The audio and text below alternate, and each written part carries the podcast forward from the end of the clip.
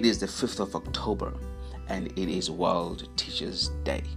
Nansfield Baptist Church would like to appreciate all the teachers, the, the deputy principals, and the principals, and all those who are in the teaching industry, in particular those who are part of Nansfield Baptist Church. We say that we love you and appreciate you for the work that you do. For that, we say thank you. Your wealth might not come in in rands, but we want to assure you that every person on the streets, that person has had an encounter with a teacher.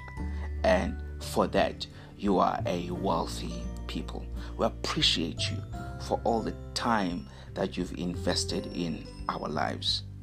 May the Lord enrich you and fill your life with all peace and happiness. May the Lord protect you at school.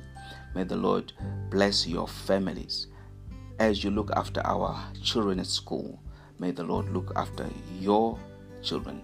As Nansfield Baptist Church, we say thank you. We love you and we appreciate you.